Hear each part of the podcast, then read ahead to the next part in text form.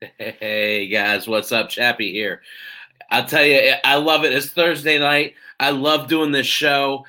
uh, I've been feeling. I'll be. I'll be totally honest with you. Been feeling a little bit under the weather.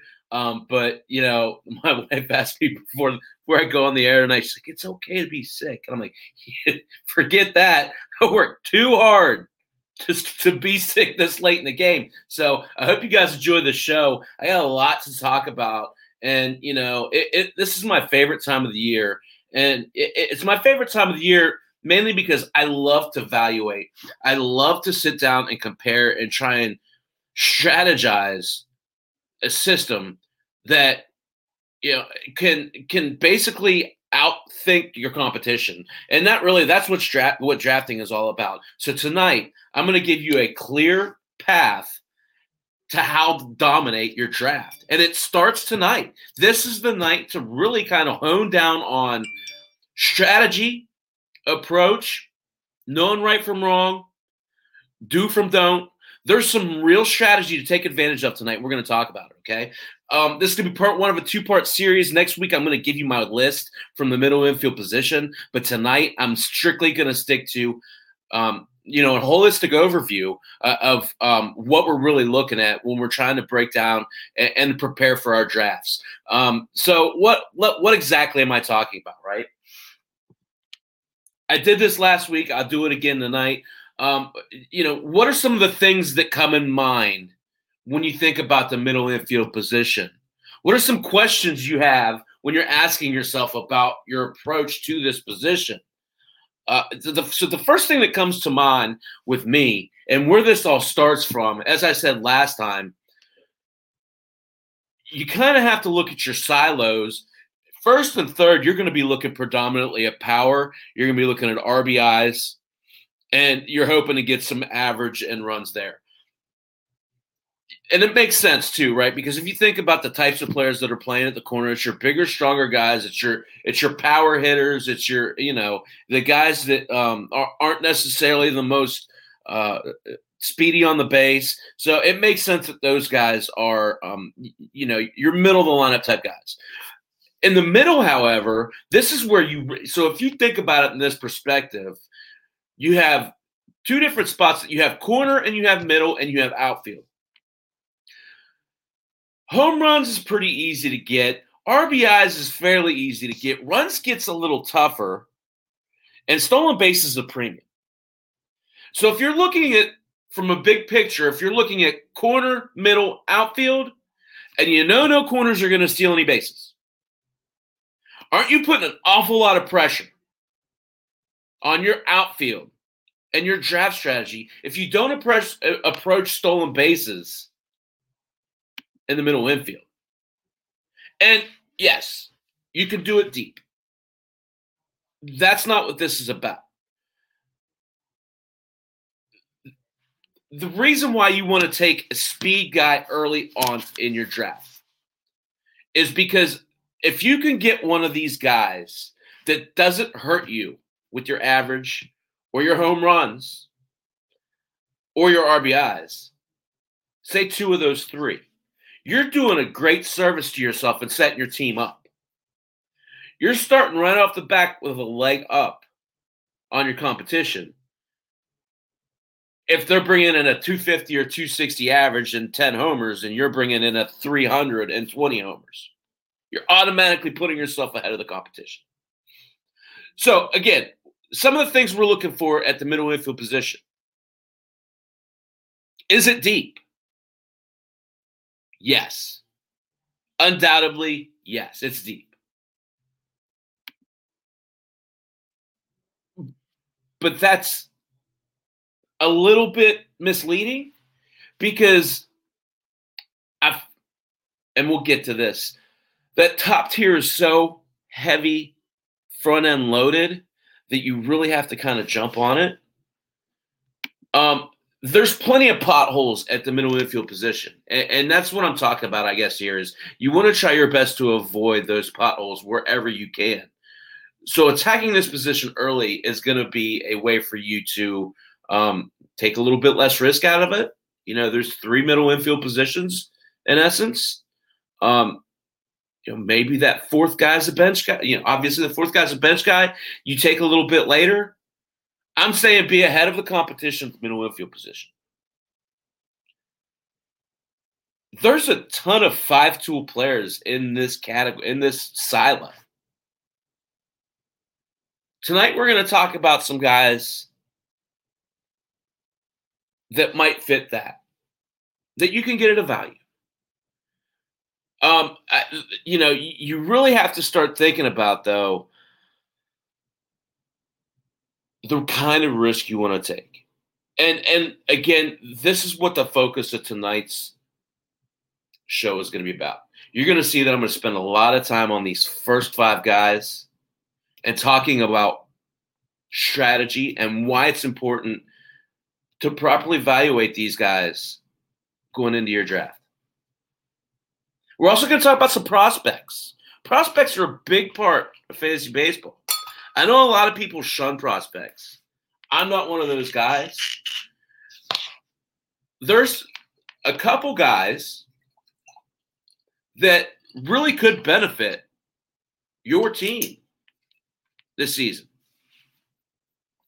Why not want to be in on those guys? Especially if you're in a league, say you're in a small keeper league, right? Say you keep three guys. If you can get one Wander Franco, it's going to be a big advantage for you in future years. So we'll talk about some prospects. Not too deep tonight. We'll get into those a little bit later on. But there's some strategy there. So let's talk about our five tool players, our true five tool players.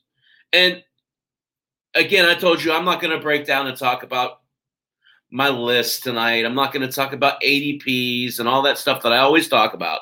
I want to talk about actual players and putting a good wrap around what our thought process, what my thought process is going into the draft and why I think that way. So if you look at the shortstop position, we're talking about middle infield. I guess I should introduce myself. Chat, Chaps Fantasy Chat. Thursday nights at 8, Draft for Upside. You can find me on Spreaker, or no, StreamYard. You can find me on Spotify. You can find me on iTunes. Um, Chappie's Fantasy Sports Group, Chappie's Fantasy Chat, both on Facebook, and Chappie's Fantasy Chat on Twitter.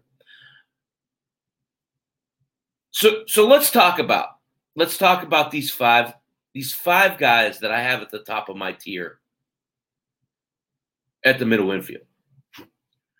And let's talk about approach and why we want to go where we want to go. First guy off the board, according to Fantasy Pros average, um, you know, chart that I often talk about. So ESPN, Yahoo, RT Sports, NFBC, averaged out together gives you a pretty good solid number. Again, it's important because a lot of the players that you're going to be drafting against is just going to go straight off of one of these lists. They're not going to do research. Use it to your advantage. That's the big takeaway here. Use these lists to your advantage. You don't have to go off them, but it's important to know, you know, if um I don't know if if if Manny Machado is going off the board at the end of the second round, and you value Rafael Devers more, you can justify taking Rafael Devers at the end of the second round because you have made your list. And you know the value of that second, third baseman, third, third baseman, whatever, isn't the player, it's the pecking order in third base, at the third base category. That's my point. So we're going to do that at shortstop a little bit tonight. And I think it's fun because you're looking at a position, again, an infield position. Infields are, you know, there, there's only four infield spots, six total if you do middle and corner. so you're talking about you're talking about half your position in the infield. Again, you're putting a lot of stress on your outfield if you don't approach the right category. So you look at the first round, and, and these are the guys we're going to talk about. We're going to talk about Tatis. We're going to talk about Turner. We're going to talk about Story. and we're going to talk about a couple other guys. I'm not going to talk about Lindor. I'm not going to talk about Bish- well, a little bit about Bichette. But I do want to talk about this top tier. And, and, and just kind of hone down on approach here. Fernando Tatis currently is ADP 3.2.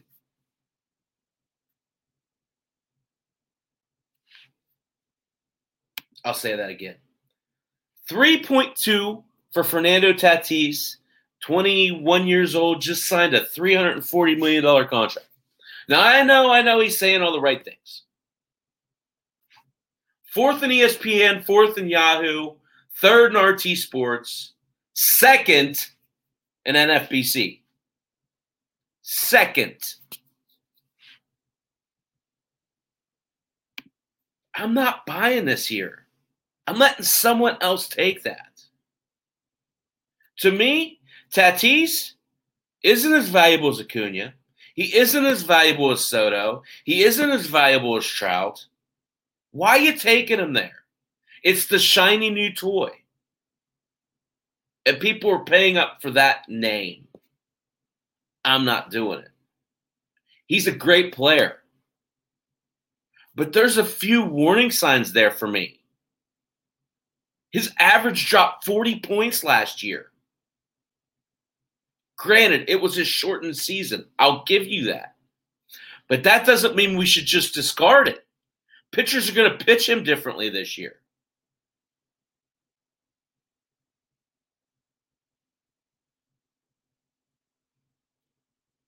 Of this top group, this is the one I'm steering clear of. And it's not because I don't like Fernando Tatis. I do. Maybe in a dynasty scenario, he's worth that third pick overall. But I don't think he is. Even even still. I still don't see him, but I would say eighth or ninth. And again, it's not a slight on Tatis. He has prodigious power. He's got a ton of speed. He seems to hit for an eye average. But what if it drops another 40 points this year? For who? For Tatis? No, absolutely not, Rich. Absolutely not. I'm just saying the value isn't right. He's valued too high. He hasn't proven enough. How do you know Fernando Tatis is as good is better than Bo, uh, Bo Bichette? I value Bo Bichette higher than Fernando Tatis. You could get him three rounds later. That's the point. I think I think that it's a shiny new toy that everybody wants to play with. That's what I think is going on with Tatis. Do I think he's a first round pick? Absolutely. Do I think he's the third overall pick? Heck no. No, absolutely not. If I'm picking eight or nine, and the big three short, I'm not even going to take them then because I'm going to take these next two. I'm dying to talk about these next two, Rich. Let's talk about Trea Turner first. ADP 8.6. Guys, if I'm drafting and I get that seven, eight, nine, I'm stoked. Because I know I'm I know who I'm taking. I'm taking Trea Turner. I so here's the thing about Turner. Uh, he's a six-year vet already. I mean, it seems like just yesterday. I'd say I was I was on Trea Turner when he got drafted uh, at NC State, you know, um, I remember when he got traded from San Diego to uh, to Washington. I was a big fan of his then. So it's one of those things that I've kind of watched this kid grow up. I love Vlad. I talked about him last week, brother, and and you know he's lost forty two pounds. This is the year he's still. This is his twenty two or twenty three year season. This is the year Vlad has a huge year. But back to Trea Turner. This is a year I think Trea Turner has a huge year too. You it's interesting because when you look back at these guys and what they've accomplished already, um, it, it's it's quite impressive. All three of these guys. Um, again, he's a Trea Turner, a career 296 hitter, 353 OBP. And I know when we start getting into these OBP, OPS, all that stuff, here's how I like to keep that in perspective. OBP, 353 last year would have put Trea Turner just outside of the top 10 in OBP. So that's his career on base percentage. All on base percentages is walks and hits versus at bats. That's all it is. I don't get into all that crazy stuff, but this is important for me because I want to know, especially a stolen base guy, you want to know he's getting on base because he gets on base, he has a chance to steal a base. His last three full seasons, Trea Turner's stolen 46, 43, and 35 bases. He swiped 12 last year which, if you think about it, puts him on pace for about 36. So you're talking about a 300 hitter. 35 seems to be the floor on his stolen bases. He's hit double digit home runs every year since his rookie year. Why is Trea Turner going five picks lower than Tatis? Do you feel me? Am I right with what I'm saying here? Especially if you're looking at the profile of the category that you're looking at. We're talking about middle infielders, and we're talking about middle infielders. What you're looking at, your strengths, right? You want speed out of your middle infielders. This is your speed. In this top category, this is your speed. Again, career 353, OBP, career 296 batting average. He's averaging, guys, averaging 50. He's averaging 51 stolen bases for every 162 games he plays. Now, that number's a touch skewed, right? Because that's assuming he plays every game of the year. Most players aren't doing these. Still, 51 stolen bases. I don't know of many people in the league that are going to do that this year. You can count them on one hand, and you don't need the whole hand.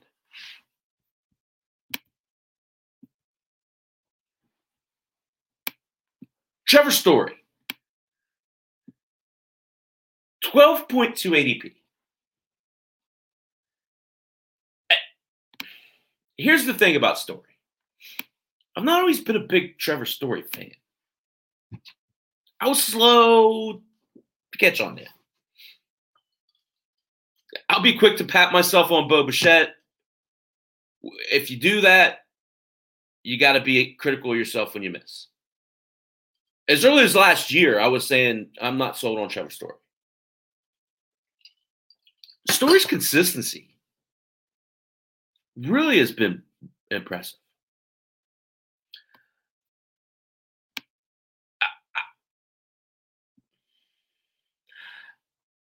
I think he has a year this year. So, okay, let me back up a step.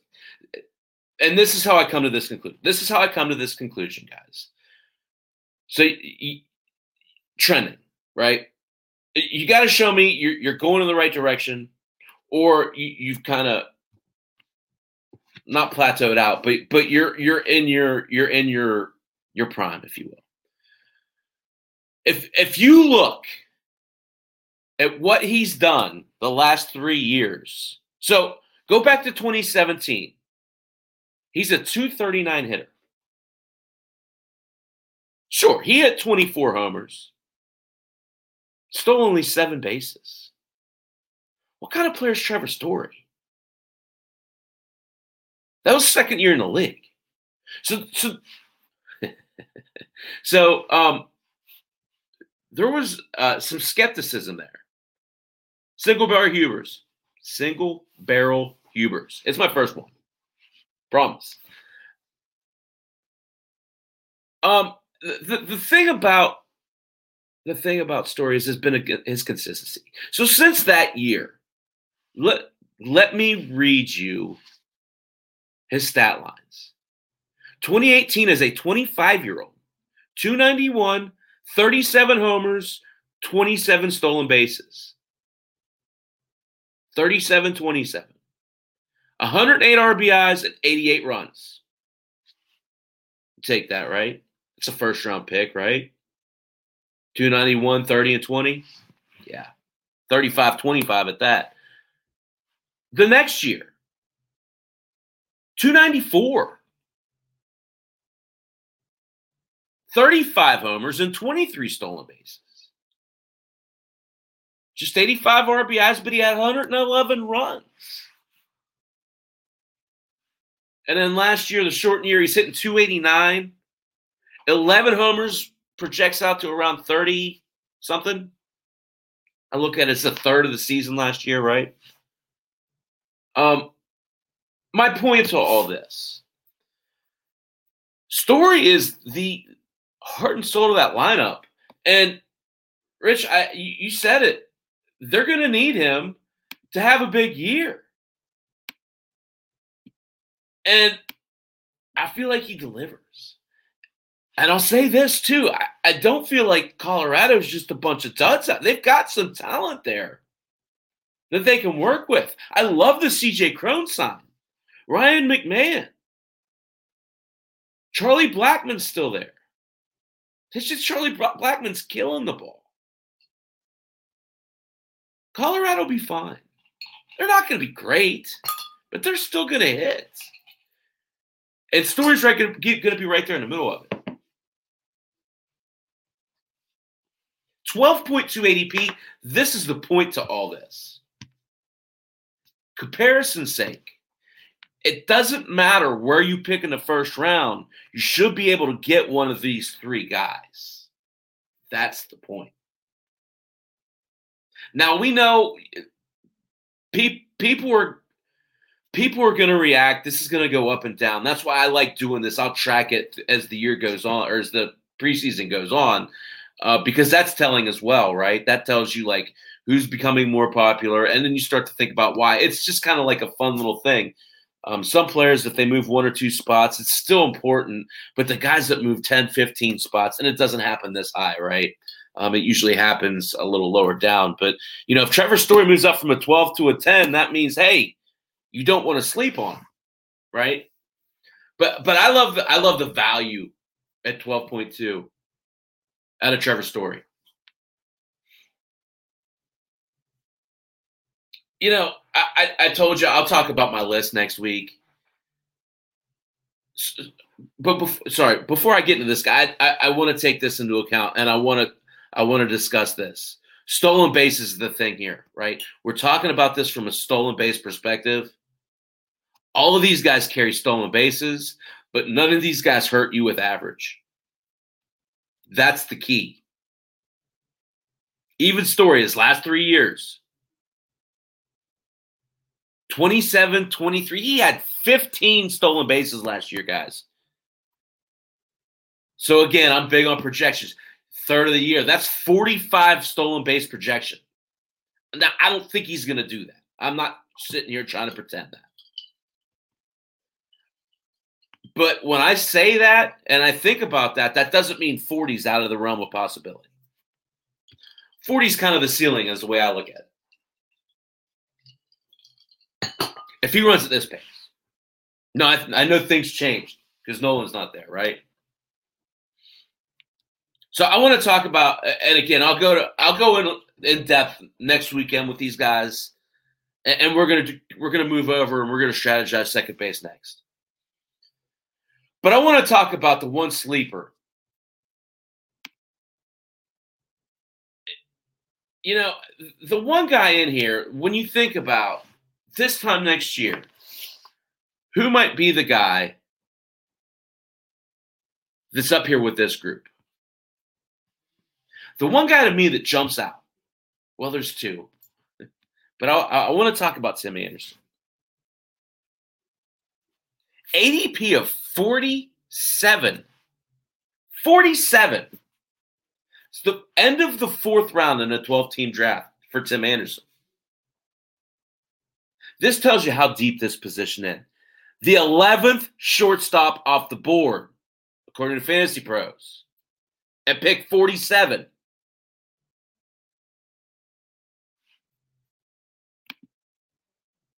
Pause for effect. And these guys are good, but, I mean, Xander Bogaerts, Mondesi, Bregman, Seager. I, I get it. I get it. But when you talk about pure skill set, Anderson to me seems to be undervalued here. 28 years old. He's put things together. He's given us a couple years back to back. Now, back to the OBP thing. He's he's he's not going to walk. He's not going to manufacture a run to save his backside. But if you're hitting at a 322 clip, that kind of negates some of that, doesn't it? So that's when I, you kind of have to be a, a little bit subjective when you're approaching this and take every case um, on its own individual uh, merits, if you will. So, the last two years, sorry, the last the last two full years, we saw a huge. So, okay, 2018, you saw Tim Anderson hit 240, 240. Sure, he he hit 20 homers. He's still 26 bases. You're thinking, I can live with this. This is guy. This guy's not bad. 25. The next year, 2019, he comes out. The last full season we have on record. He comes out and hits 335 as a 26 year old. Get you 18 and 17. That changes things. Now, he's not scoring a lot of runs because his team isn't very good at that point. And like I said, he he won't take a walk. For perspective, Tim Anderson has reached base on a walk 25 times in the last two years. So year and a third. That's it. 25 times. But when you're hitting 335, that kind of it, it makes up for some things. So, uh, you know, again, last year we go in, oh, is this an anomaly? Is this just a, you know, juice ball or, you know, he, he, he, he's exploiting a weakness or, you know, what have you. He backed it up last year. He had 322. And he kept the power and he kept the speed, although maybe a little bit lost. But that's okay. Last year was a trying year.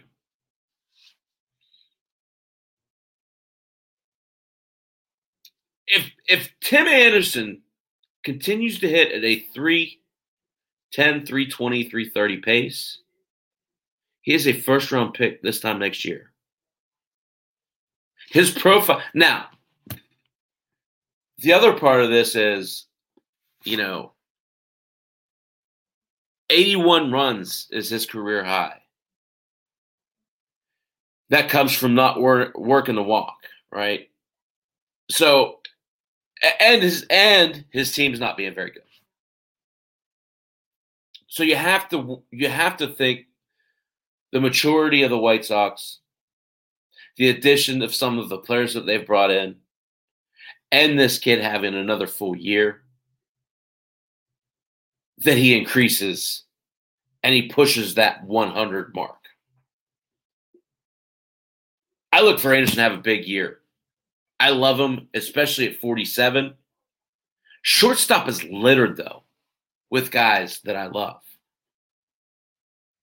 Gleyber Torres at 66.2 to me is criminal, much as Carlos Correa at 121. I think both of those guys have big bounce back years.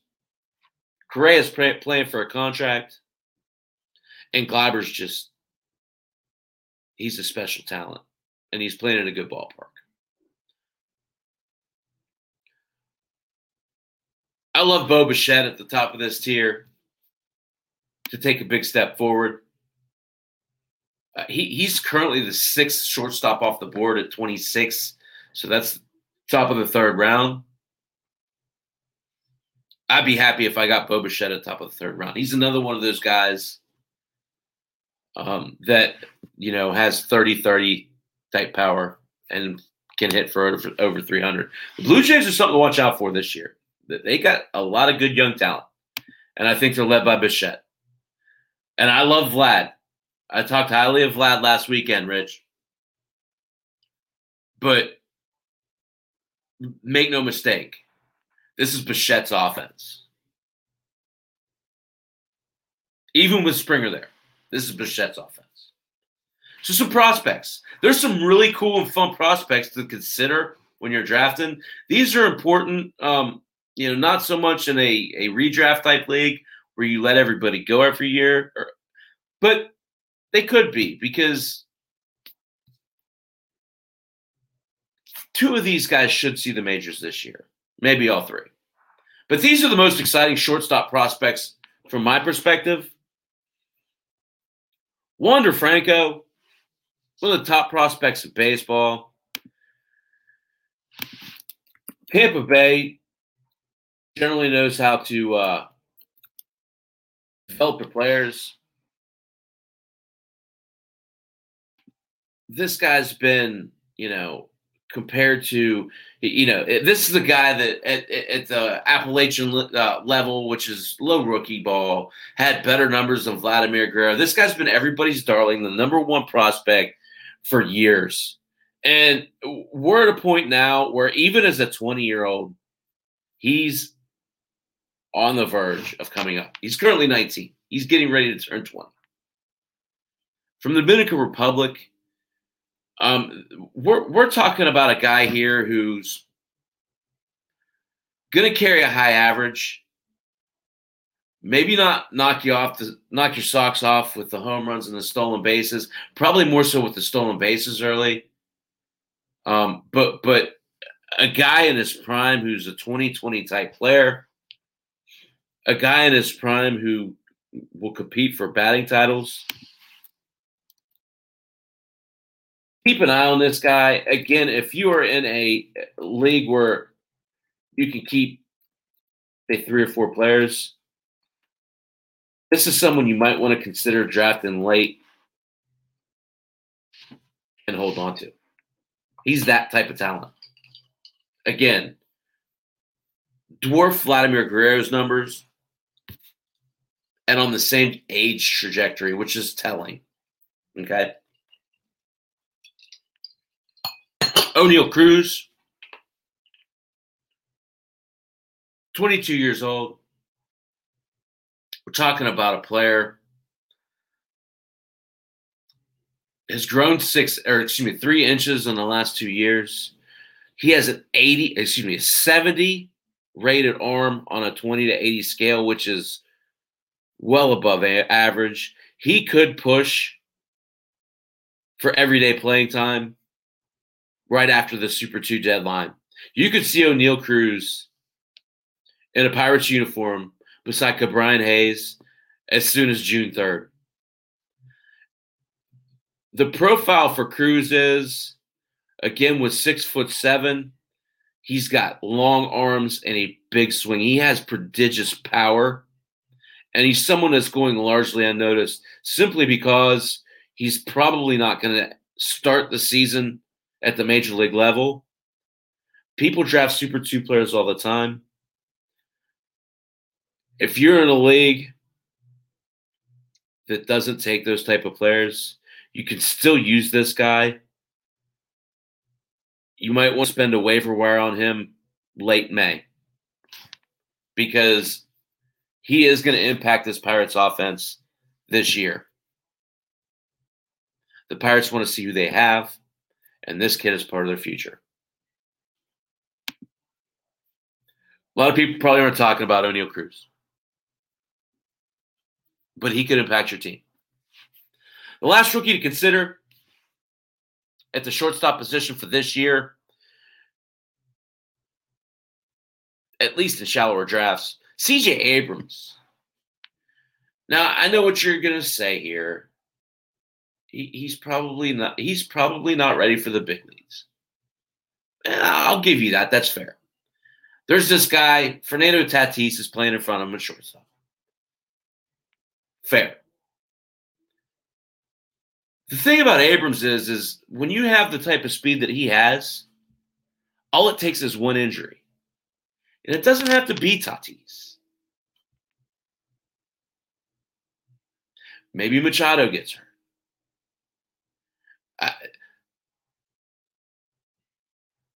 There was talk of Abrams coming up and playing as a center fielder because of his elite, elite speed. Abrams can pinch hit off the bat right now for the Padres. He could come in off the bench and steal bases. He's automatically one of the fastest guys on the team. So at the and, and he's got a pretty good bat. I look for CJ Abrams to be a factor. One, if there's an injury, or two, after the All Star break, when the when the rosters expand. If you're needing cheap stolen bases and you got a dead roster spot after the break, you really want to consider Abrams. He can influence games. Chaps Fantasy Chat, 837. Thursday nights at 8. Draft for Upside is the site. Join me at 10 o'clock. We're going to do the other angle with Chappie and RC. OA, as we like to call it. Have fun. It's going to be a, uh, you know, we're going to talk a lot, a lot, of college basketball tonight. The, there's um, there's a lot going on. Um,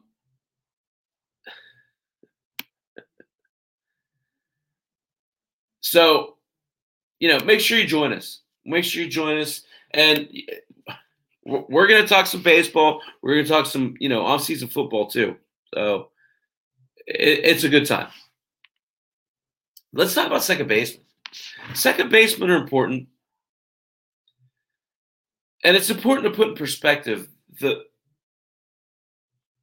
the scale's not balanced. Okay? What do I mean by that? When you look at second base,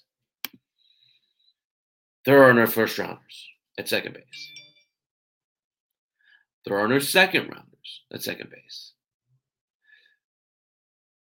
DJ LeMahieu is the first second baseman off the board at the top of the second round. 25.6.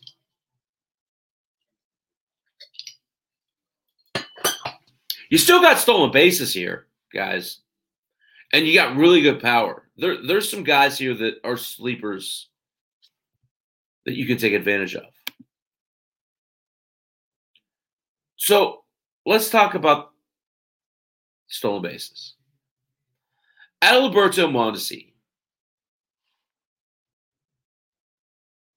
compared to, and I, I know Mondesi's, I, I know I'm going back over here. compared to Story and Tatis and Turner, he's being drafted really highly, guys. But the possibility of his inability to get on base really to me raises a big red flag. And that's why you see him going at 33. So a third round pick. When you look down through the second base position, there's eh, eh, there's not a whole lot there. So from a from a category leader perspective, Adalberto Mondesi scored 24 bases last last year. Trevor Story, so sorry, I'm on the wrong. I'm in the wrong silo, guys. Jonathan Villar stole 16 bases, and I, I tie it in. Mondesi stole 24, right? So a third less, but still enough to impact. enough to consider, especially when you're talking about at ADP 173. Comparatively speaking, that's a lot less draft capital. Jon Berti was his second second baseman on the stolen base list. Nine. Guys, this is a part-time player. The thing about Berti, he hit 258. So he's not killing you with average. He plays all over the field. Although I would suggest you play him at second base if you draft him.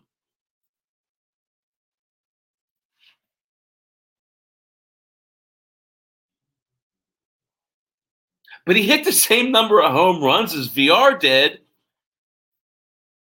Now I know it's a short season. I know you, I tell you guys all the time you can't count that like that. Sometimes you break the rules. the my point here, and the ask is higher. What do we think about Cavan Biggio? when you're filling out your second base, now I know he's moving to third base this year, but when you're drafting your team right now, Biggio is a second baseman. So why not take advantage of that? 60 ADP? Yeah, his average might hurt you. Not hurt you, but not help you, right? 250, 260. But if you look at what he's capable of and what he's already shown at the big league level, level I think you're happy with that. 16 and 14 as a rookie. 8 and 6 last year. Again, 24 and 18. He raised his batting average 16 points. That's a good sign. Guys, at 60, I feel like we could be talking about him next year at the top of this category. Albies at 33.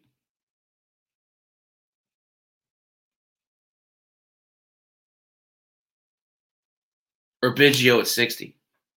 I, I feel like, yes, Albies is going to carry a higher, higher average. I, I, feel like that might be the top. I, he might be the number two guy this time next year, and he might be a third round pick. And it's it's just it's a unique profile. You don't see a whole lot of guys in this category, especially at second base, that are going to hit homers and steal bases.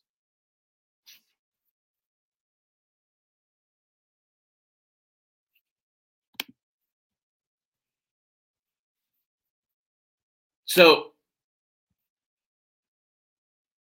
just to wrap it up,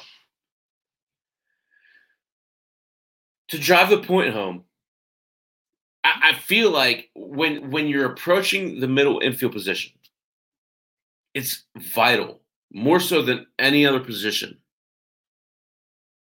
outside of maybe pitcher. Pitcher's pretty important too.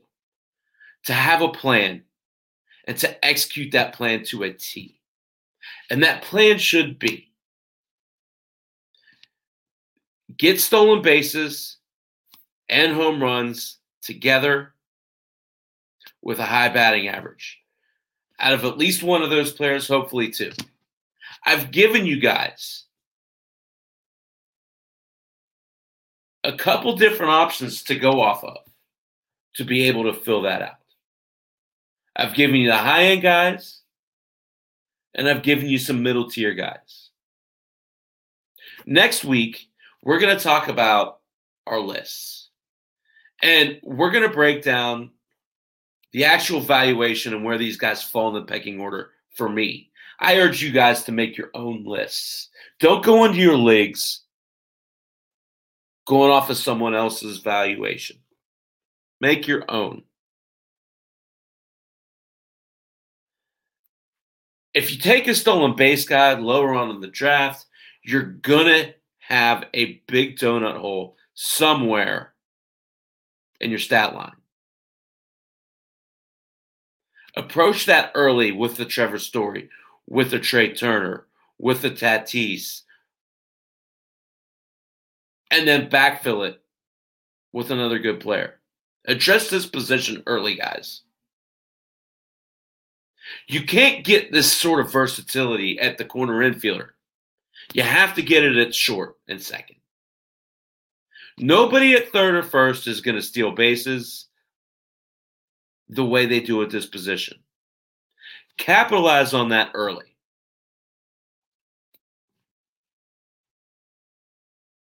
Come back and join me.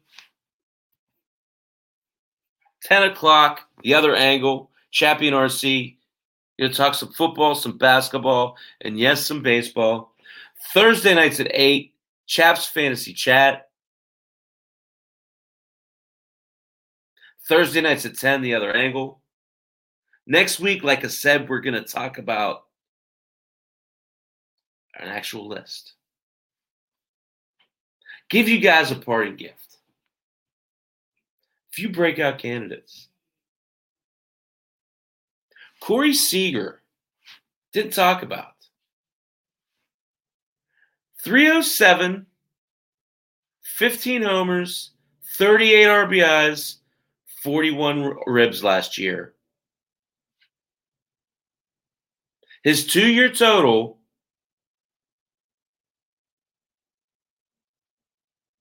Thirty-four homers, 128 RBIs, and 120 runs. Third round pick. Third round pick.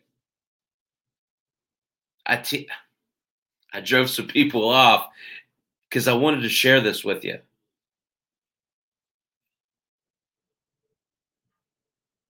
All right, guys. I'll see you guys at 10. Hope you guys enjoyed the content. Give me a follow. Chaps Fantasy Chat on Twitter. Chaps Fantasy Sports Group on Facebook. Draft for Upside. First and goal, Lou Landers. Appreciate you guys. All right, y'all.